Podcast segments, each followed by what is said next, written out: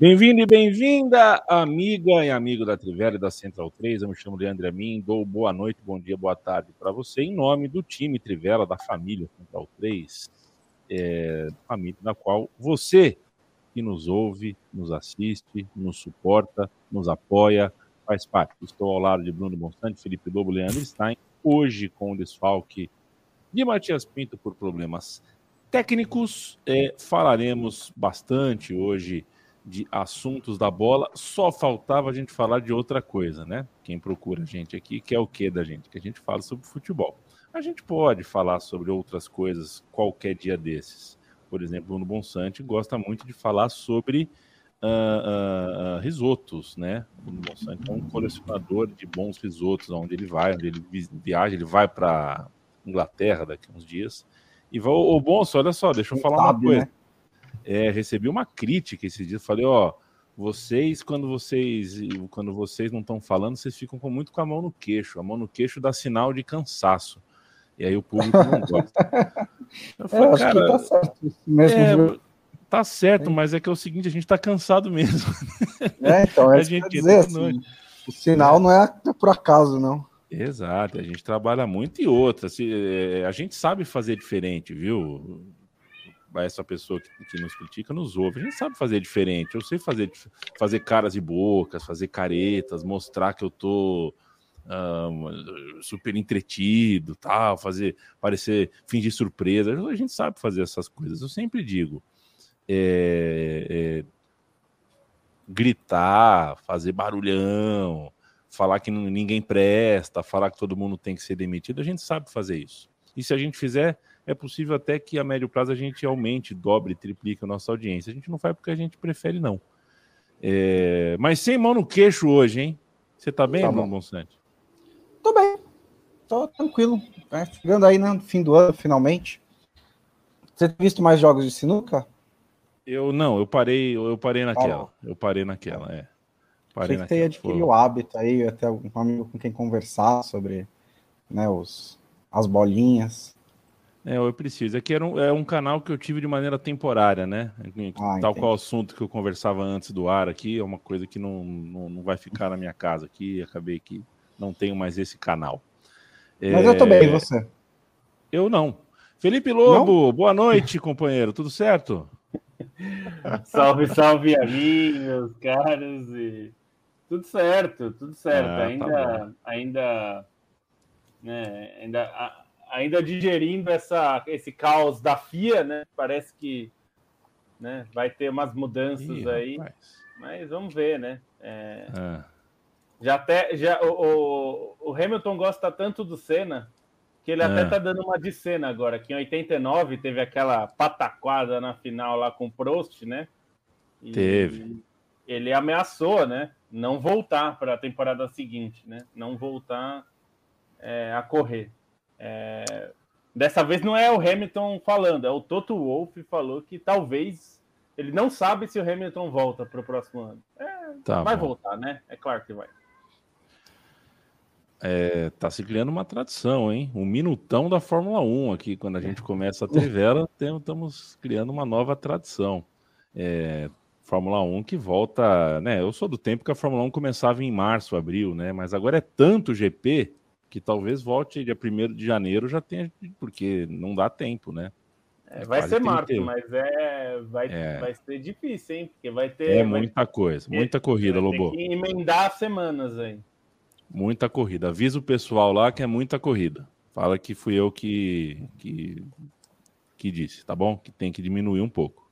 Não dá, vinte e três, vinte e quatro corridas, sem contar as Copas e os estaduais que vão acontecer em breve, porque a minha ideia é muito boa. É... Aliás, bom o Succession, né? Que série boa, cara. Bom, que série né? legal, eu, ainda não, cara. eu ainda não vi, mas é o bom só fala tanto. Eu até tava falando aqui outro dia. Acho que eu vou ver.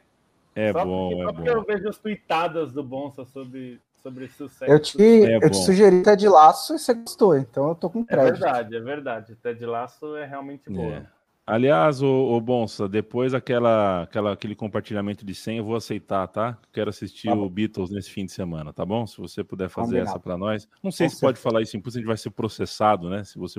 A senha sua, você pode dar, emprestar eu... para um amigo, né? Assim, eu ficaria surpreso se o C E O da Disney ouvisse a gente, mas é, se ele ouve, é. por que não patrocínio? Por que não? Pois é. é Arthur verdade. Freitas, um abraço para você. Felipe Portes, um beijo na sua alma. Leonardo Braga, um abraço. Fernando, o Possesso. Cesarotti, buenas companheiros, boas férias de futebol brasileiro para todos nós. Sim, senhor.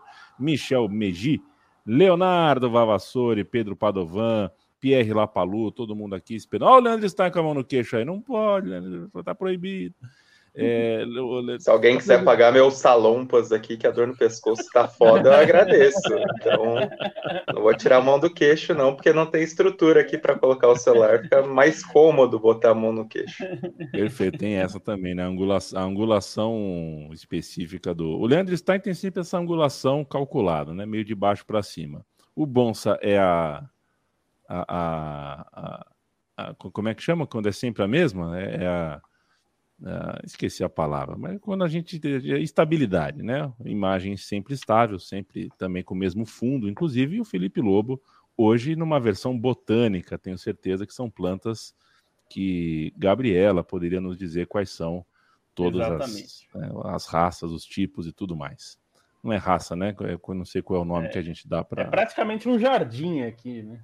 É bom, é bom, faz bem. Ô, Leandro Stein, vou começar com você a conversar. Eu, é, a Copa Árabe, né, pega a gente, sempre, pelo menos a mim, sempre me pega no contrapé, porque eu nunca lembro que ela existe. Aí, quando ela aparece, eu percebo, um, é, que ela existe, e dois, que tal qual outras competições, vou dar um exemplo, Copa do Nordeste, por exemplo, né? A Copa do Nordeste não existiria mais se não fosse... o engajamento de quem participa dela, né? As pessoas que estão envolvidas com a Copa do Nordeste, os torcedores, gostam daquele negócio de um jeito profundo e é, por, é a partir daí que se sustenta a competição. Se fosse um fardo na vida, se o torcedor não se importasse tanto, era muito simples descartar a competição. A impressão que eu tenho é que os países da Copa Árabe piram na Copa Árabe, fritam na Copa Árabe. E a gente tem uma final... É, a Tunísia vai parar, tô com os tunisianos. É, fala um pouquinho de Copa Árabe para mim, companheiro. É, a Copa Árabe, ela é normal esquecer da Copa Árabe porque ela está em sua décima edição, mas ela ficou muito tempo hibernando, né? Ela aconteceu de maneira regular ali nos anos sessenta, depois aconteceu de novo, é, resgatada nos anos oitenta e noventa, mas desde dois mil e dois... teve muito tempo sem acontecer, teve uma edição isolada ali em dois mil e doze, e aí agora, em dois mil e vinte e um, ela renasce através da FIFA como um evento teste para a Copa do Mundo no Qatar, né? A Copa Árabe, ela é, nesse modelo atual, ela é parecida com o que aconteceu com o torneio da França em noventa e sete, com a U S Cup ali na, em noventa e dois, noventa e três, é um torneio preparatório para o Qatar como um evento teste mesmo dos estádios, enfim, da, da própria estrutura da Copa do Mundo. Mas realmente a galera está fritando, assim, teve uma, uma grande mobilização, né? Acho que o grande símbolo para mim já na fase de grupos era ter um Argélia e Egito, né? Um clássico tão grande, com sessenta mil pessoas, é, quarenta mil pessoas no estádio, e a galera comemorando o cartão, já que o fair play seria critério de desempate em caso de empate entre as duas equipes no, no último jogo da rodada final, e o torneio tem entregado bons jogos, né? É bom a gente dizer que a Copa Árabe, ela é, reúne os jogadores em atividade, né? Nos países da, do norte da África, do Oriente Médio, não tem É, a maior parte da, dos jogadores em atividade na Europa, as estrelas não foram liberadas, até pensando que tem a Copa Africana de Nações já em janeiro, que, que vai pegar muitos desses caras, e as semifinais foram especialmente emocionantes, né? Primeiro com Tunísia e Egito, um jogo de rivalidade. O Egito tem um time sem Salah, sem jogadores da Europa, mas tem um time forte, principalmente pelo momento de Zamalek e Al-Ahly, né? Que o Al-Ahly É, bicampeão continental, o Zamalek campeão egípcio na última temporada. É, Carlos Queiroz era o técnico quando a maioria das seleções do norte da África pegou assistentes para serem os comandantes. Existiu uma expectativa no Egito, mas a Tunísia, que desses, dessas seleções do norte da África, era que tinha o time mais completo em relação ao elenco principal, acabou conquistando uma vitória dramática no último lance do jogo, quando o relógio já estava estourando ali, já tinha passado vinte minutos do, do tempo adicional, é, a Tunísia ganhou uma falta nos arredores da grande área, e aí, num cruzamento, surgiu um gol contra que classificou a Tunísia, uma vitória por um a zero, a Tunísia que já foi campeã da Copa Árabe uma vez em sessenta e três, na primeira edição do torneio. E o outro jogo que conseguiu ser ainda mais maluco, que foi Argélia e Qatar. Qatar embalado, né, não só por ser o anfitrião, mas por ter uma seleção que está acostumada a disputar as competições internacionais, né, jogou Copa Ouro, jogou Copa América, conquistou a Copa da Ásia, jogou meio ali paralelamente às eliminatórias europeias, né, com os, amisto- com os amistosos contra os times do Grupo A. É, tinha enfiado cinco a zero no clássico contra Emirados Árabes nas quartas de final, é, um jogo muito simbólico até pela rivalidade, pensando na goleada que o Qatar já tinha é, metido em Emirados Árabes na semifinal da Copa da Ásia. Existia essa expectativa sobre o Qatar, mas a Argélia, acho que das seleções dessa Copa Árabe, é realmente a mais forte. Não tem Mahrez, não tem estrelas europeias também, mas tem muito cara importante do time que joga é, no Oriente Médio ali, joga em, em ligas é, da região, então foram convocados para a Copa Árabe, né, o Bounedjah, que é o, o artilheiro é, do Al-Sadd, o próprio Belaíli, que marcou um golaço contra Marrocos nas quartas de final. Então a Argélia aproveitou esse favoritismo, fez um a zero ali no início do segundo tempo, no momento que estava botando pressão. E aí os acréscimos meio suspeitos, né? Porque o jogo, por mais que teve, te, tenha rolado ali alguns atendimentos médicos, não era para ter nove minutos de acréscimos. E nessa maracutaia, Qatar foi e conseguiu o empate com um gol de cabeça, um lance muito discutido até por, por uma possível falta que, para mim, houve e o juiz não marcou.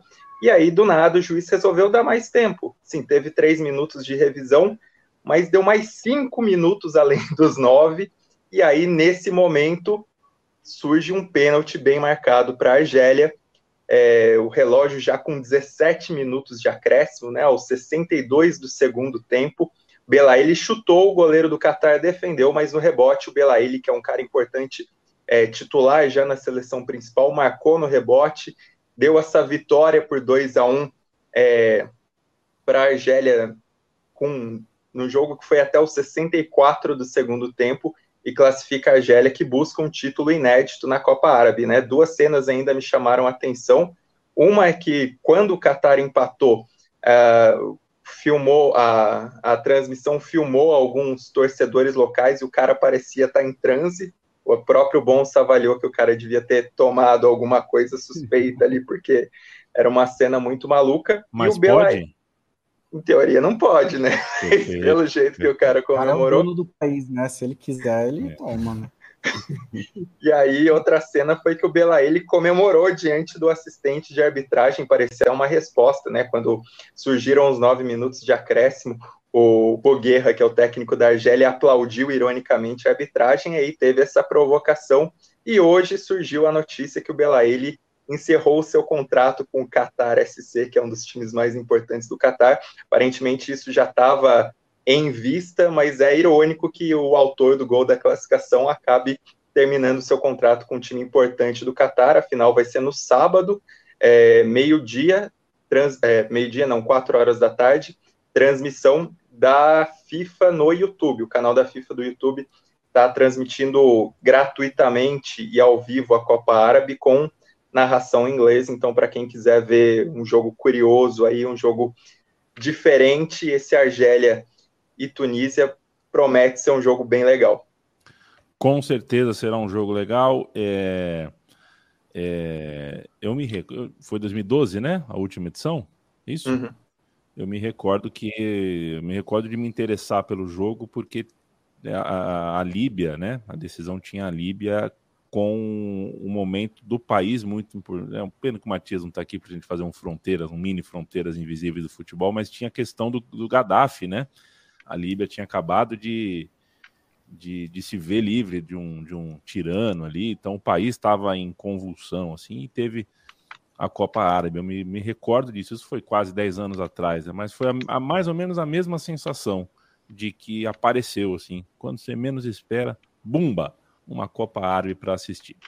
É, não, só para complementar, nesse período a Líbia ainda chegou na Copa Africana em dois mil e treze, né, e tinha o Marcos Paquetá como técnico. Ele não foi técnico na Copa Árabe, mas foi um personagem importante e, assim, em meio à Primavera Árabe, à Guerra Civil, enfim, foi, assim, um desafio para os próprios treinamentos da Líbia naquele momento, né, porque, enfim, era um país dividido, os jogadores não cons- mal conseguiam treinar naquele período. Para quem quiser pesquisar, a gente tem até uma entrevista com o Marcos Paquetá, mais ou menos nessa época, na Trivela, e uns textos mais recentes também falando sobre a volta dos jogos no país é, durante essas eliminatórias, né? Foi algo bem simbólico. Durante um período extenso, sem poder nem realizar jogos do país, é, a Líbia voltou a sediar as eliminatórias nessa campanha e teve um desempenho razoável, até embora estivesse num grupo difícil com o Egito. O Egito acabou classificando para a fase final das eliminatórias para a Copa do Mundo de dois mil e vinte e dois.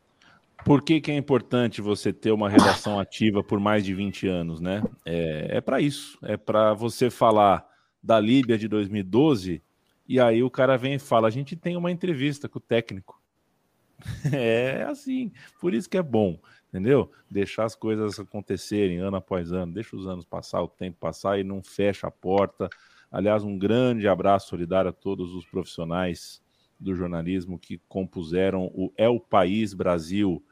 Fizeram reunião de pauta na, na terça-feira, normalmente. A vida para eles estava normal, ninguém falou nada para eles, ficaram sabendo igual nós, igual o público, que o É o País tinha fechado. Foram embora na terça-feira como se fosse um dia de trabalho normal. Chegaram na quarta, foram informados que tinham que ir embora porque a redação não existia mais. Isso é um pecado por, pelo que é, e é um pecado pela forma, né? Acho que mesmo um, um corte duro desse, você tem como fazer de uma maneira mais decente, mais humana, mais profissional com quem lá está trabalhando. Então, meu beijo solidário e viva a Trivela, vinte e dois anos. Uh, nove anos atrás entrevistávamos Marcos Paquetá sobre, entre outras coisas, a Líbia da Copa Árabe. É, Felipe só Lobo. uma correção, só ah. uma correção, Yamin. Foi em dois mil e doze que a Líbia participou, que teve duas edições ali que eles mudaram a data. Foi em dois mil e doze que a Líbia participou, Perfeito. O Marcos Paquetá saiu, e aí outro técnico estava nessa decisão da Copa Árabe vencida por Marrocos. Vencida por Marrocos, onde não pode, é, ou, ou, ou, você não pode beber também, né? Marrocos também não pode fazer isso aí. É, Bruno Bonsanti não poderia nem acusar como acusou, como insinuou aí. Ficar insinuando pileque ali é muito perigoso em alguns países, Bruno Bonsanti. Vamos falar de mercado da bola um pouquinho, Felipe Lobo Batista. A Amazon comprou trinta e seis jogos da Copa do Brasil, é, com trinta deles uh, de forma exclusiva. É, o que que isso sinaliza? É, então, isso... Tem uma das questões envolvidas nisso, que é o custo da Copa do Brasil é bastante alto, né?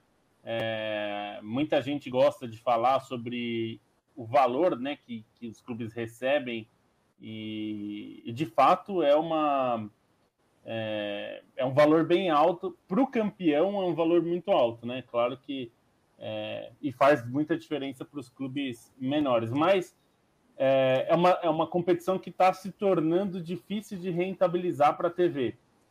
É, a Globo deve propor a renovação do contrato é, com valores menores. E, e uma das saídas para ajudar a rentabilizar isso é algo que a Globo já fez em várias frentes, né? É, chegou a fazer até com o Campeonato Brasileiro uma época. É, você revender os direitos, né?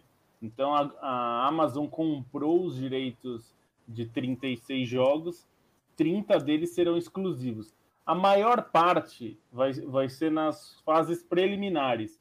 É, para quem acompanhou mais de perto, viu que a Copa do Brasil, nos últimos dois anos, alguns jogos foram para o Premiere, o serviço de pay-per-view da Globo.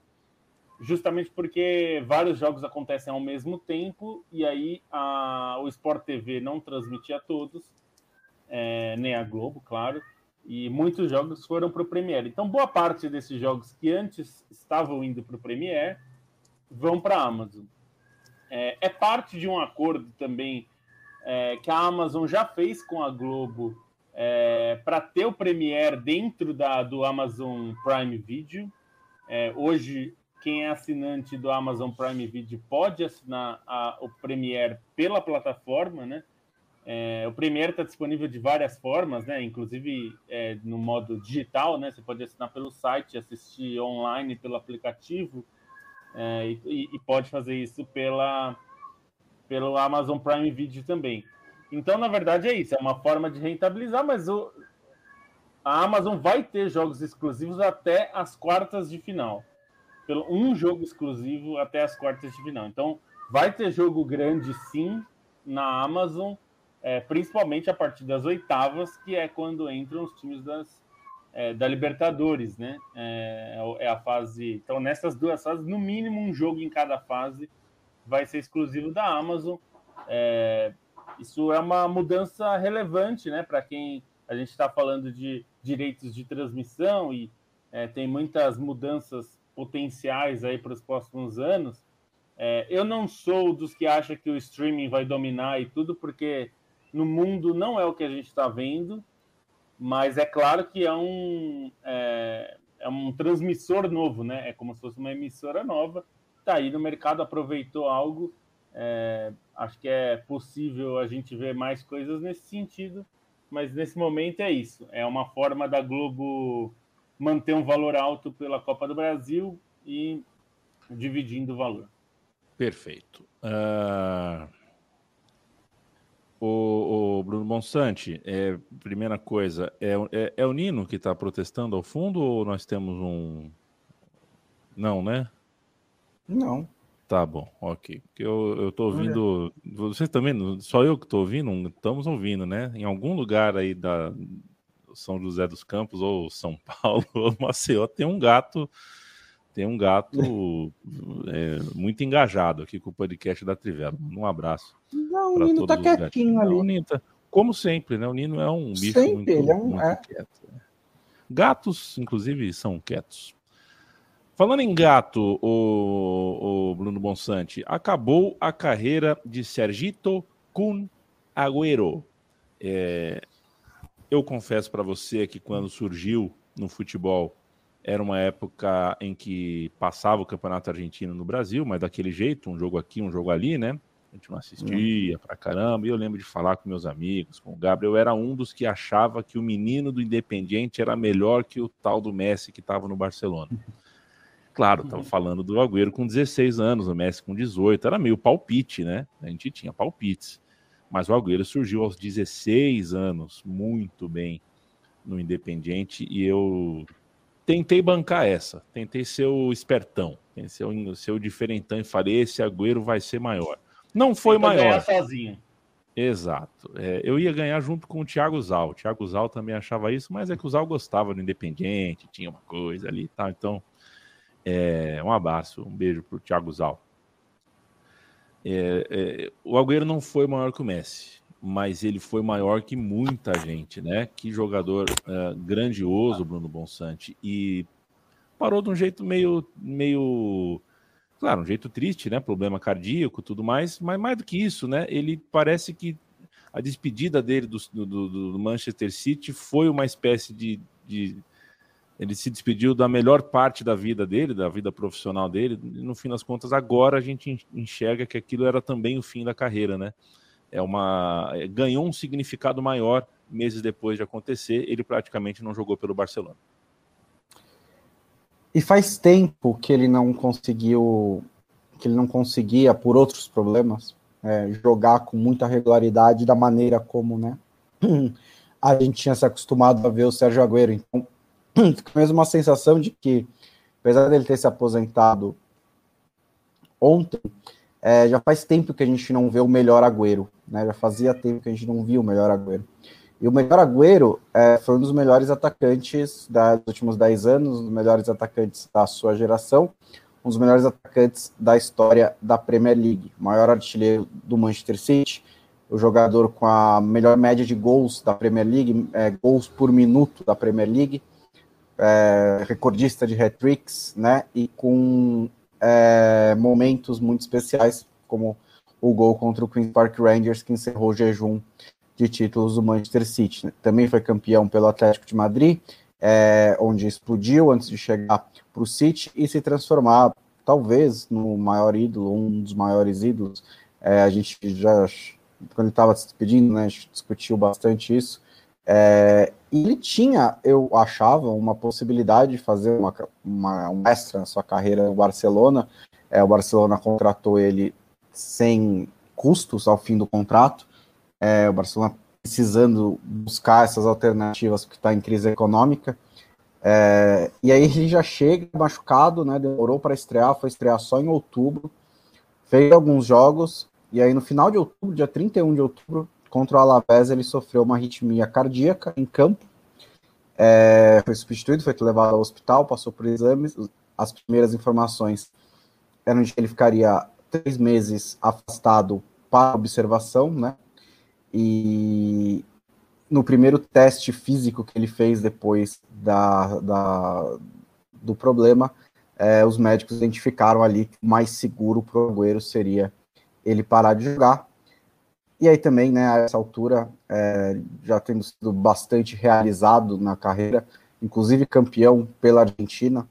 É, eu acredito que a decisão, por mais que tenha sido dolorosa, é, e, e tenha pesado bastante, no fim não era uma decisão tão difícil, né? Porque você vai arriscar. E agora o Agüero entra na segunda fase da sua vida, diz que vai continuar ligado ao futebol, não, não falou em que condição, né? Se treinador, vai ser agente, vai ser dirigente, comentarista. Se for comentarista, a gente pode conversar aí, né? Se ele quer fazer um podcast com a gente, um por mês. Tem um momento Baião de dois e um momento é, com... momento Sérgio Agüero. Mas é uma pena, uma pena pro, pro Agüero, é, ele tinha, acho que ele ainda tinha alguma lenha para queimar, uma pena pro Barcelona, né, no momento em que praticamente tudo dá errado, é, mas foi um dos grandes, né, um dos grandes atacantes mesmo dos últimos anos, um dos grandes atacantes da Argentina e do futebol inglês. Sergio Kun Agüero, que do Independiente passou cinco anos em Madrid, jogou no Atlético de Madrid, foi campeão da UEFA no Atlético de Madrid, e depois se transferiu para o Manchester City, onde cumpriu uma década muito gloriosa, muito importante por lá. É, clube no qual, inclusive, ele é o autor, creio que certamente, do gol mais comemorado da história do clube recente, né? O clube saiu de uma fila, saiu aos quarenta e tantos do segundo tempo, de uma fila fantástica, um quatro a três impressionante, o jogo que dá a primeira Premier League é, para o Manchester City, um campeonato inglês depois de uns oitocentos anos na fila. É, a, Sergito só, Kun Agüero. Diga lá, Lobo. Que acho que é importante, é, espero que, que os médicos investiguem, né? É, porque esse, os jogadores desse, desse nível passam por muitos exames, especialmente cardíacos, ao longo da carreira, né? É, esses exames médicos que eles fazem, É, envolve também a parte cardíaca. É, então, ele certamente, desde que surgiu lá com quinze anos no Independiente, passou por vários desses exames e nunca foi detectado isso. É, me parece improvável que seja uma doença que ele tinha é, desde, é, que seja, enfim, desde que ele começou a carreira. Essa, essa doença, ele, doença cardíaca, né, é, foi desenvolvida ao longo do tempo e... É, que tem que ser investigado, é, porque ele fez o exame médico no Barcelona no meio desse ano, em julho. É, então, é, o que, que aconteceu nesse meio tempo, né? É, acho que tem que ser investigado porque a gente não sabe. Ele teve Covid, mas não dá para saber se isso tem a ver com alguma com Covid. Pode ter a ver com alguma outra coisa também, mas acho que seria importante, porque... É, a, a coisa que a gente não quer no futebol é que as pessoas, enfim, que aconteça, como a gente já viu algumas vezes, jogadores terem problemas cardíacos durante jogos, né? Então, assim, alguma coisa causou isso.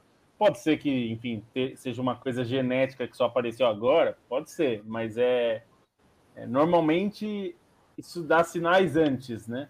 Então, acho que valeria uma investigação até para prevenir o futuro.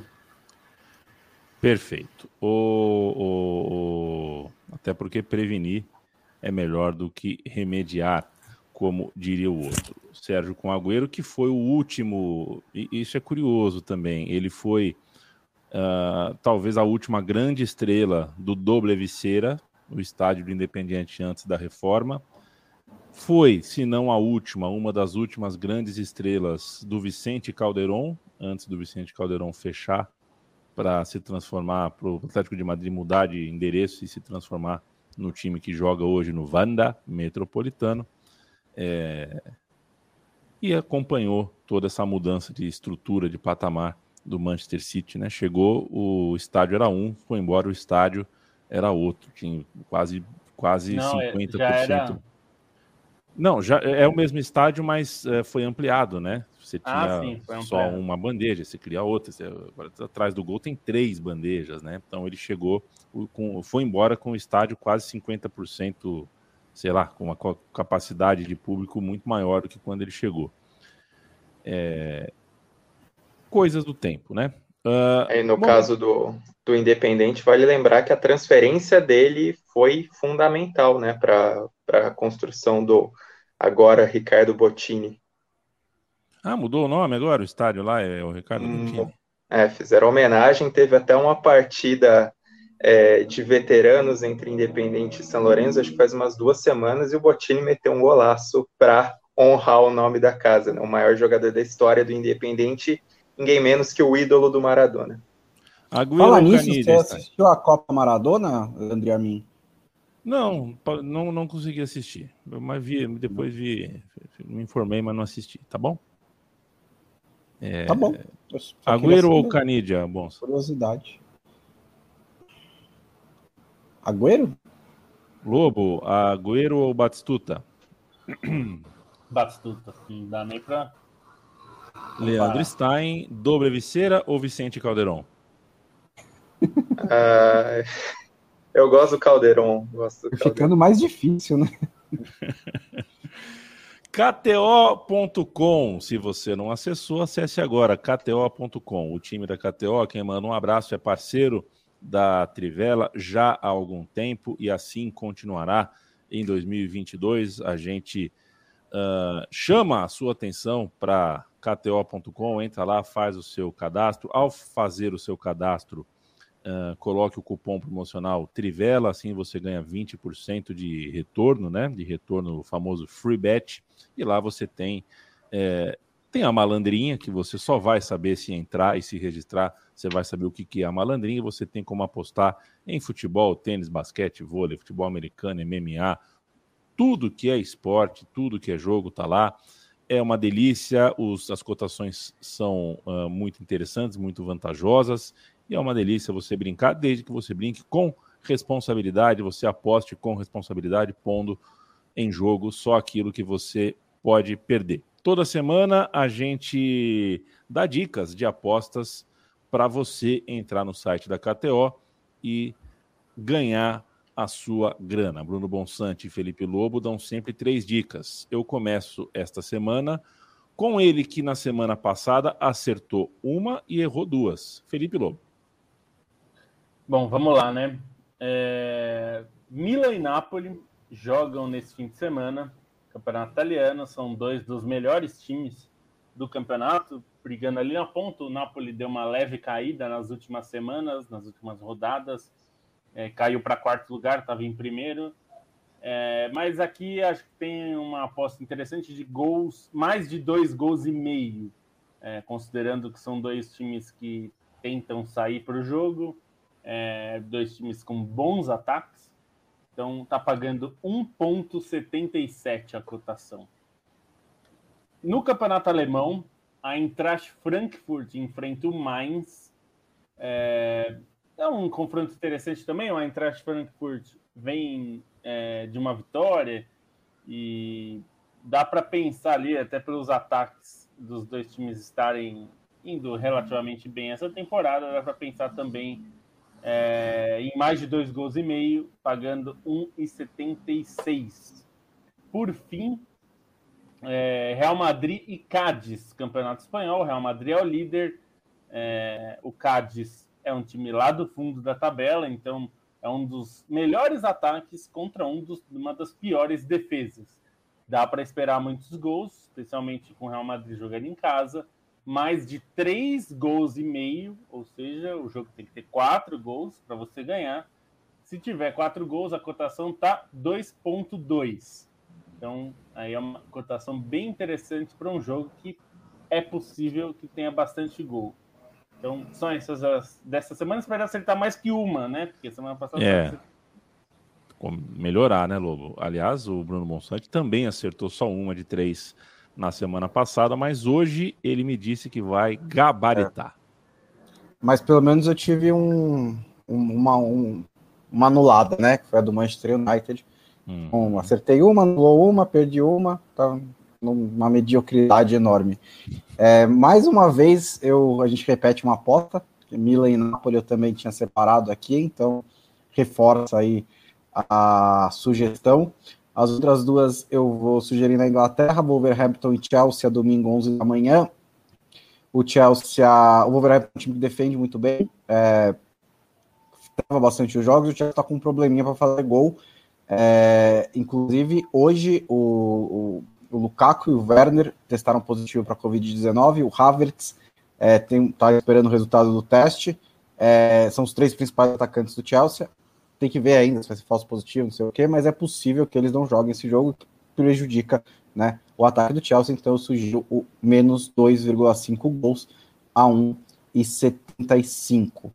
É, quinze minutos depois começa Newcastle e Manchester City. O Manchester City é o líder da Premier League e o Newcastle é quase o contrário e tem uma pior defesa da Premier League, levou trinta e sete gols é, em dezessete rodadas. O City tem um ataque fenomenal, né, que está vindo de, uma, de um grande resultado o, ontem, agora contra quem eu esqueci, mas foi ontem o jogo, e o a goleou o Leeds por sete a zero, pronto, lembrei. Então vem sete a zero, vai pegar a pior defesa do campeonato, a aposta é mais de três gols a um e setenta e três, três gols o dinheiro volta, quatro gols você ganha a cotação um e setenta e três. Aposte com responsabilidade. Perfeito, um beijo para todo o time da K T O e eu dou a minha dica. Tem Salernitana e Inter de Milão nessa sexta-feira. É. A vitória da Salernitana tá pagando quatorze mango. É... Ô, louco. Põe um realzinho. Põe um realzinho. Salernitana, aliás, que tá ameaçada de sair fora do campeonato italiano. Posso contar? É, dois segundinhos para contar. Salernitana, é, ela é do Claudio Lotito. É, é, quer dizer, o Claudio Lotito faz parte de um fundo, que um consórcio, na verdade, que é dono da Salernitana. Só que o Lotito é presidente da Lazio, então pelas regras da Série A, não da pode. Da Série A, não pode ter um, pres... um dirigente ligado a dois clubes, ou dono, né, ligado a dois clubes. E, portanto, tinha um prazo... A menos que seja Red Bull, né, aí pode. Mas enfim. É, então. Provocação, isso, né? É, aí é, na, aí é na Europa, mas sim, é a mesma, a mesma situação. E tinham até julho para vender, não conseguiram vender o clube, pediram uma extensão do prazo até trinta e um de dezembro, e estamos no dia dezesseis de dezembro, e a Salernitana ainda não foi vendida e o prazo vai vencer. Se a Série A for muito rigorosa, que eu duvido. É. Ela vai excluir a Salernitana e todos os jogos da Salernitana serão anulados. Então, todos os pontos é, dos jogos da Salernitana serão anulados. Eu não acho que vai acontecer isso. A Salernitana está pedindo mais prazo porque não conseguiu vender, etc e tal. É um time que está brigando para não cair, provavelmente vai cair. Então, eles vão empurrar com a barriga até o time ser rebaixado, provavelmente. Mas...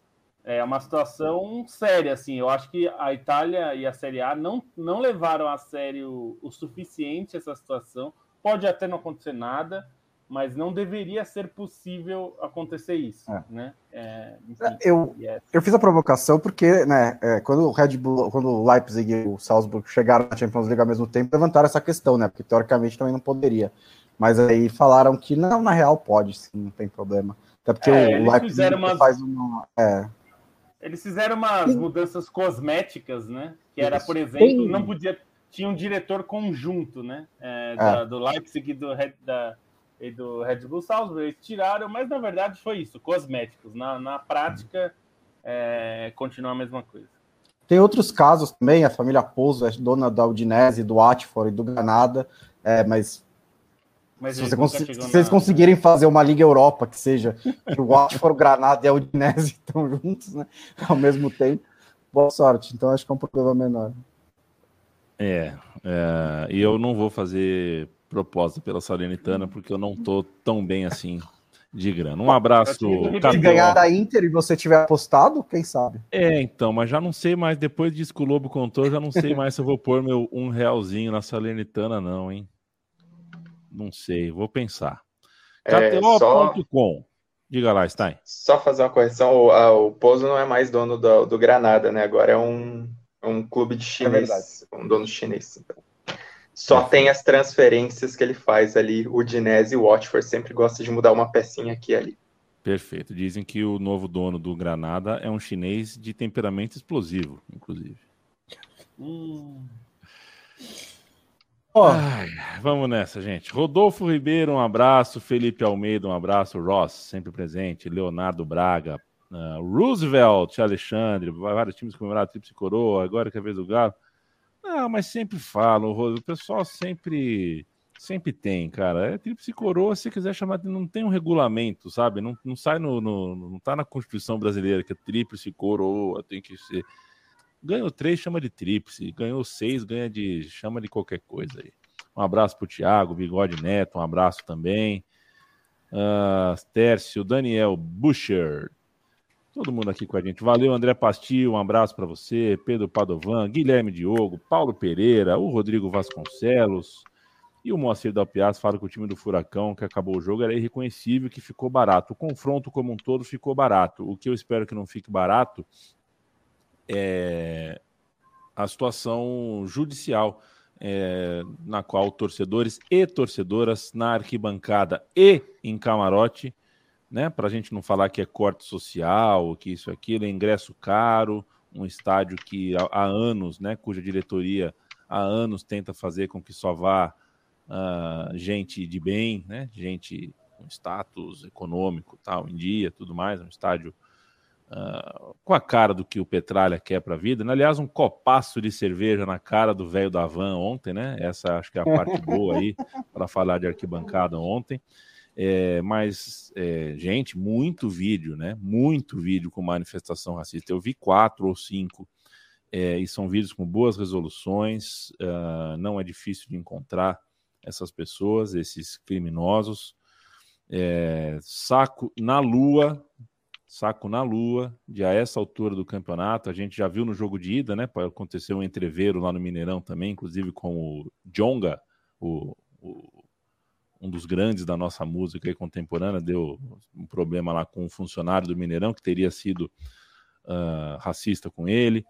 Uh, saco na lua disso tudo, tem que fazer o registro. Leandro Stein, é contigo. Atlético Mineiro, no fim das contas, campeão sem susto, campeão tranquilaço, bi da Copa do Brasil, tríplice coroa, sim, senhor, porque ganhou três, anos no, no, três, três títulos no ano e...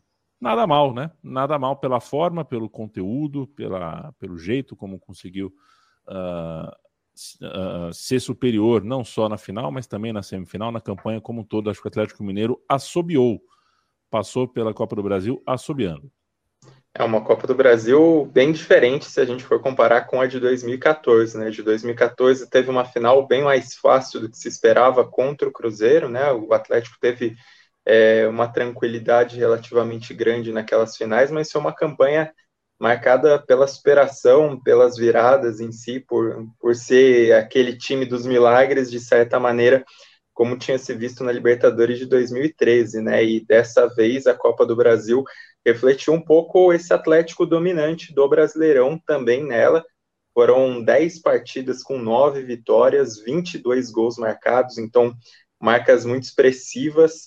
É, seis a um no agregado da semifinal, seis a um no agregado da decisão, que é o maior placar agregado é, da história das finais da Copa do Brasil. Então acho que é um, um peso muito grande e é um, um desfecho, né? Um desfecho para essa temporada tão vitoriosa do Atlético, que essa Copa do Brasil também venha de uma maneira tão arrebatadora, tão inquestionável pela superioridade do, do time nas finais, né? Ainda que tem as questões de arbitragem e tenha seus pontos pertinentes, não é isso que diminui os méritos do Atlético também é, em seu jogo, né, na construção dessas duas vitórias. Na partida dessa quarta-feira, o, senti o Atlético Paranaense muito pilhado no início, e aí o Galo conseguiu segurar isso, conseguiu se defender bem, e era um jogo que acabou se moldando aquilo que o Galo queria mesmo, para jogar nos contra-ataques, para tentar aproveitar essas chances, e o primeiro gol já tranquilizou muito isso, né? A maneira como foi uma jogada bem construída, é, enfim, o Keno aparecendo mais uma vez de maneira decisiva nessa reta final de temporada, e aí o jogo ficou mais tranquilo para o Atlético Mineiro administrar. É, o gol do Hulk é uma pérola, né? Assim, acho que é um complemento excepcional a temporada que ele fez, artilheiro e melhor jogador do Brasileiro, artilheiro e melhor jogador da Copa do Brasil, ainda terminar dessa maneira, né, com um gol desse calibre, dessa qualidade, num passe sensacional do Savarino, a gente não pode esquecer. E o Atlético, acho que pro Atlético Paranaense, ficou muito mais o envolvimento da torcida, né, a maneira como a torcida ainda esqueceu um pouco É, a questão da derrota em si, e apoiou o time, teve uma atmosfera é, assim, muito vibrante na Arena da Baixada, tirando, enfim, os casos execráveis de racismo. É, a maior parte da torcida teve um comportamento de apoiar o clube, né? Até teve momentos de atirar objetos no gramado, enfim, teve o ataque ao ônibus do Atlético, mas o apoio da torcida do Atlético Paranaense também acaba sendo uma das histórias dessa final, né? E sobre o Atlético Mineiro, acho que é legal ressaltar mais uma vez o gás que o time tem, né? Acho que a maneira como o time chega a essa reta final da temporada na ponta dos cascos é, é muito imponente, é muito é, importante nesse domínio do Atlético Mineiro. O elenco pesa muito nisso, é claro, mas você nota um trabalho ali também para manter essa motivação lá no alto, essa capacidade do time de resolver os jogos lá no alto. Isso prepondera numa temporada que a gente não pode esquecer, é encavalada com a última por causa da pandemia, tem esse calendário insano do futebol brasileiro que não respeita a data FIFA, e o Atlético Mineiro conseguir fazer isso, ainda conquistando o Campeonato Brasileiro da forma que foi, num torneio de pontos corridos de trinta e oito rodadas, e ganhar a Copa do Brasil também com essas sobras, para mim é muito impressionante. E para mim, acho que é, é, essa mentalidade do Atlético, ela corresponde muito a uma expectativa do time se manter brigando pelas cabeças, né? Um elenco forte para continuar é, nessa toada no próximo ano, mas acho que a própria mentalidade da equipe é, durante o Brasileiro, a Copa do Brasil, foi muito importante, mesmo se a gente considerar a Libertadores, que tem uma classificação histórica contra o River Plate, tem a classificação contra o Boca Juniors. Então, o Atlético, que no conjunto foi muito competitivo, acho que muito resultado dessa mentalidade do Galo. É, e sobre os jogadores nessa final, acho que destaque mais uma vez pro Alan, né, que é um cara muitas vezes não é mencionado tanto quanto deveria, mas é um cara fundamental nesse time. Jair também, não tão bem nesse jogo, achei, mas é, dois caras importantíssimos para dar essa, essa segurança para o Atlético Mineiro. É, e o Zarate, né? O Zarate é um cara que está em todo canto do campo, faz todo tipo de papel, E, e dá um gás para esse time, né? Acho que esse ímpeto do Atlético Mineiro também parte muito do Zarate, tantas vezes. É um cara que foi importante ao longo da temporada e foi importante também é, nesse segundo jogo da decisão, e ainda contando com o elenco que, por exemplo, pode se dar o luxo de tirar um Savarino do banco, que para mim é um, um cara também muito... É, é acima da média, assim, é um cara que teve momentos de brilho nessa temporada e que mesmo assim não tem espaço no time titular e acaba saindo do banco e acaba contribuindo, acabou sendo um dos melhores ali no segundo tempo. Então esse Atlético Mineiro, com a mentalidade, com essa força que demonstrou na reta final da temporada e com o elenco que tem, é um time para ficar numa prateleira especial por essas conquistas, né? Triplete alvinegro, como o Tietê disse, que eles foram orientados a chamar, e é um time para tentar agora, tentar tris no ano que vem, para tentar, quem sabe, o bi na Libertadores. O time tem muitas condições de continuar brigando lá em cima e alimentando essa roda da fortuna, né, de investimentos tão altos, garantidos pelo, men pelo mecenato, mas que agora com premiação de Copa do Brasil, com premiação de brasileiro, ainda pode fazer esses mecanismos girarem ainda às vésperas de, de inaugurar um novo estádio. É. Perfeito. Quer arrematar, Lobo? Tem o... A gente tem ainda um tempinho, tem o... vários temas aqui que eu vou, te... vou fechar com vocês tocando em outros assuntos, mas fecha para mim a Copa do Brasil, por favor. E esse Atlético Mineiro, de fato, concordo com o Stein, é... ano especial e que já impulsiona o dois mil e vinte e dois do Atlético Mineiro, que é ano de confirmação, e o Cuca, né, como a gente falou segunda-feira, muitas vezes o Cuca fez bons trabalhos, mas chega no fim do ano, não começa o ano seguinte. Estou muito curioso para ver uh, como é que o Cuca cuida de uma pré-temporada com um elenco tão grande como esse, com reforços que vão chegar, enfim. Esse Atlético de vinte e dois já me desperta uma curiosidade uh, grande. É, é, ia dizer que assim, o Hulk igualou, né? É, na verdade, superou é, os números. A assessoria do Hulk diz que de dois, em dois mil e dez, onze ele fez quarenta gols, mas quatro deles foram em amistosos. O número que eu encontrei é de trinta e cinco gols na temporada dez onze pelo Porto, dois mil e dez, dois mil e onze. E nesta temporada ele fez trinta e seis gols, né? E superou é, a sua marca pessoal, se contarmos aí os jogos oficiais. É, é, é bem relevante isso, porque entra numa coisa que a gente falou lá, lá para trás, quando ele foi contratado. É, o Hulk é um jogador já veterano, né? É, e igualou uma marca que ele fez dez anos atrás, né? Jogando na Europa. É, então acho que é, é acho que é importante pelo seguinte, porque ele jogou, ele jogava bem mais do que isso é, no, no, nos campeonatos europeus, né? Assim, ele jogava no Porto primeiro, depois o Zenit, que é um campeonato bem menos acessível em termos de assistir, né? E tudo mais. Mas ele jogava assim, é, é, então é, acho que também tinha uma tinha um pouco de pegação de pé no, no, no caso do Hulk, que acho que tinha muito mais a ver com os times onde ele jogava, os times, eu digo, a seleção que ele jogava, né? Principalmente a de dois mil e quatorze, que é que jogou mal todos, todos os jogos, todos, todos os jogos da Copa do Brasil foram ruins.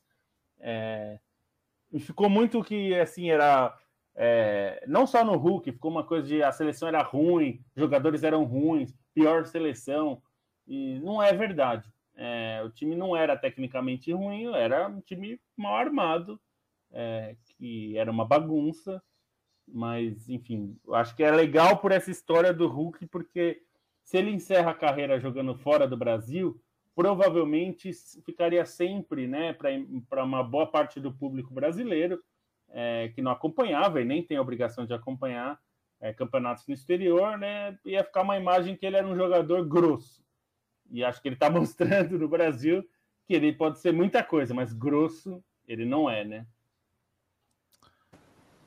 Perfeito. Uh... O pessoal falando bastante aqui sobre a questão do, né? Um absurdo, um absurdo no, no, no, nos casos de racismo no, na linha da Baixada. É, assim, é lamentável, é outra coisa, né? É nojento, é asqueroso. É, rede social Porque, do Atlético né? Paranaense de tarde já falou alguma coisa sobre vamos identificar, vamos identificar. É, espero que identifique ah, mesmo. Só... Esse é o ponto, né? Vamos ver se... É, é importante que o clube Pelo se posicione, de Deus, mas gente. Tem que agir. Eles têm como identificar... É... E não, assim, é o que o Stein colocou no texto que ele fez hoje no, no, no site da Trivela. É, o clube tem que ter a postura, os torcedores têm que, têm que cobrar o clube e as autoridades têm que agir. Normalmente, é, pelo menos uma parte dessa, desses, tri, dessa tríade não age, principalmente o poder público e os clubes, né? Então, espero que isso aconteça, porque... É, todo mundo gosta de falar que é contra racismo, mas vamos ver se a, a, a ação vai ser nessa direção também. O que não nos impede de dizer que tem, teve uma catarse ali, né? Teve a torcida do Atlético Paranaense, os decentes, né? Os, os que não são um pedaço de, de, de lixo humano. Uh, teve um momento de catarse ali, já estava tudo perdido, o jogo de ida já tinha, né, meio que condicionado todo o confronto, e o, em campo ali a coisa já não estava andando, a torcida uh, se comportou, em algum momento ele estava celebrando a vida mesmo, celebrando o torcer, alguns momentos bonitos na arquibancada do Atlético Paranaense, um momento em que se desquitou uh, do que tinha de contexto em campo, né? Foi só para cantar, por cantar, já que estamos aqui e tudo mais, cantar o orgulho, foi... Essa parte foi bonita. A gente está chegando na reta final, o, o Felipe Lobo, e eu quero te ouvir um pouquinho sobre os casos de covid dezenove na Inglaterra. Isso preocupa bastante. Cinco jogos já foram adiados, outros mais provavelmente serão. É, um, é uma situação... A gente até estava falando disso hoje, eu, Bonsa, Stein, mais cedo. É, é uma situação preocupante porque... A Premier League, em outubro, divulgou que sessenta e oito por cento dos jogadores estavam vacinados. Não deixou específico sobre quanto de vacinação. Pelo que a gente sabe, sessenta e oito por cento tomou pelo menos uma dose, mas é, esse número provavelmente é maior nesse momento. Na Liga Espanhola, noventa e cinco por cento dos jogadores tomaram duas doses de vacina. E na Liga Italiana... noventa e oito por cento dos jogadores tomaram duas doses de vacina. É, alguns jogadores, como o Giorgio Chiellini, publicou nas suas redes sociais, tomando a terceira dose, né, a dose de reforço. É, algum, a gente está vendo muitos surtos de, de Covid nos clubes. Não dá para afirmar, sem dúvida, que é por conta de jogadores não vacinados, porque até o Bonsa lembrou bem hoje, né, quando a gente estava conversando, que a N B A, que tem uma, um índice de vacinação de mais de noventa e cinco por cento, é, também tem sofrido alguns surtos de Covid. É, o que a gente está vendo na Inglaterra está é, tá começando a atrapalhar o campeonato. Esse, hoje foi anunciado o quinto jogo adiado, né? O primeiro adiado foi Tottenham e Brighton, que seria no domingo passado. Depois Manchester United... É, e o Watford é, foram, aliás, Manchester United e Brentford, e na, na terça-feira também foi adiado, é, Watford e Brighton também foi adiado, Tottenham e Leicester foi adiado, e agora Manchester United e Brighton, que seria no sábado, também foi adiado. É, o Thomas Frank, do técnico do Brentford, que está com treze jogadores afastados por Covid, é... ele acha que tinha que parar o campeonato, porque parar por uns cinco a seis dias sem jogos para recuperar os jogadores, é, porque não, não vai ter como ter jogo, assim, não, não, vai ser inviável. O Manchester United, segundo o relato hoje do Guardian, tem sete jogadores disponíveis para o jogo de sábado, por isso que pediu adiamento. É... Eu, a, a gente não sabe exatamente como resolver isso, tá? Isso é uma questão difícil. Mas uma das coisas, e aí até acho que é, é uma questão de discussão, eu não, eu não tenho convicção, mas eu acho que vai ter que chegar um ponto que as ligas vão ter que exigir é, mais fortemente que os jogadores tenham se vacinado para poder tentar diminuir. É, A Espanha e a Itália ainda não viveram, pelo menos até agora, surtos de Covid. É, e eles têm um índice de vacinação muito alto. Aconteceu na Itália de alguns jogadores pegarem Covid, mas foram poucos jogadores em clubes diferentes e não teve uma, um surto, né, dentro de um clube, como a gente viu acontecer na primeira e na segunda onda da pandemia, né, quando ainda... o futebol estava sofrendo para conseguir voltar, né? É, mas essa é uma questão que eu acho que vai ser mais séria, assim, porque países como o Reino Unido e a Alemanha, específico, assim, entre os, entre os grandes países das ligas europeias, é, esses dois estão sofrendo muito, principalmente para vacinar os jovens. E os, em termos de idade, os jogadores são jovens, né? Muitos deles são jovens, muitos não querem se vacinar. vinte e cinco por cento dos jogadores da English é, é, Football League, que é a, a liga que cuida da segunda, terceira e quarta divisão, vinte e cinco por cento afirmaram para a Liga que não querem se vacinar, que não pretendem se vacinar. É muita coisa, vinte e cinco por cento é muita coisa numa liga, né? É, a gente, a, em outubro, a E F L tinha só cinquenta e oito por cento de vacinados. É muito pouco. É, muito. O, o Thomas Frank deve receber o desejo dele, porque praticamente já recebeu, né? Porque, assim, metade da rodada desse fim de semana já foi adiada, é, ainda tem mais um dia inteiro até chegar o sábado, então vai saber. O, o Liverpool, por exemplo, teve três casos de Covid hoje, e o Klopp disse que é muito pouco provável que pare por aí. Ele enfrenta o... ele joga no domingo. É, então, acho que é possível também que esse jogo seja, seja adiado, caso aumente o número de casos do, do, do Liverpool. Enfrenta o Tottenham no domingo, né? Seria mais um jogo do Tottenham anulado é, e, e adiado. E aí depois tem a semana de quarta de final da Copa da Liga Inglesa, e a próxima rodada da Premier League é só o Boxing Day. Então são seriam sete dias. Ah, na Copa da Liga Inglesa são menos times em campo. Não é coincidência, né, que está tendo surto de Covid na, na Premier League, e não é coincidência que está tendo na N B A também. É, nos dois casos foi por uma, um aperto de, de protocolos mais rígidos, né? A, a N B A decidiu fazer mais testes depois do feriado de ação de graças, porque todo mundo foi encontrar as famílias, e aí quando voltou, percebeu que estava todo mundo, muita gente estava com é, casos positivos, muito provável, inclusive, que antes dos feriados de, de graças, os jogadores tenham jogado com casos positivos. E na Inglaterra está tendo um pico de infecções, hoje foi o recorde é, de infecções desde o começo da pandemia, e aí, lógico, é, existe uma questão de... uma questão importante de que no começo da pandemia, em março, por exemplo, em abril, a Inglaterra, como muitos países, ainda não tinha estrutura de testagem em massa como tem agora. Então não dá para saber realmente se esse é o mês, se esse foi o dia que mais teve casos na, na pandemia inteira. É possível que em março, maio, abril tenha tido outros, mas bateu o recorde de casos relatados. É, o outro ponto importante é que mortes e internações ainda não subiram. É, a, a, o sistema público de saúde da Inglaterra está preocupado, porque mesmo que os casos sejam mais leves, né, a Omicron até agora parece ser uma variante mais leve, como ela se trans, transmite muito rapidamente, é, a, os, os médicos temem que uma, muita gente vá ao hospital ao mesmo tempo, e isso causa sobrecarga, e aí os funcionários já estão de, de, de muito cansados, né, porque já é quase dois anos de pandemia, é, não vai ter leito para todo mundo, mesmo que seja muito leve, não precisa entubar nem tudo isso, vai ser um problema para o sistema de saúde.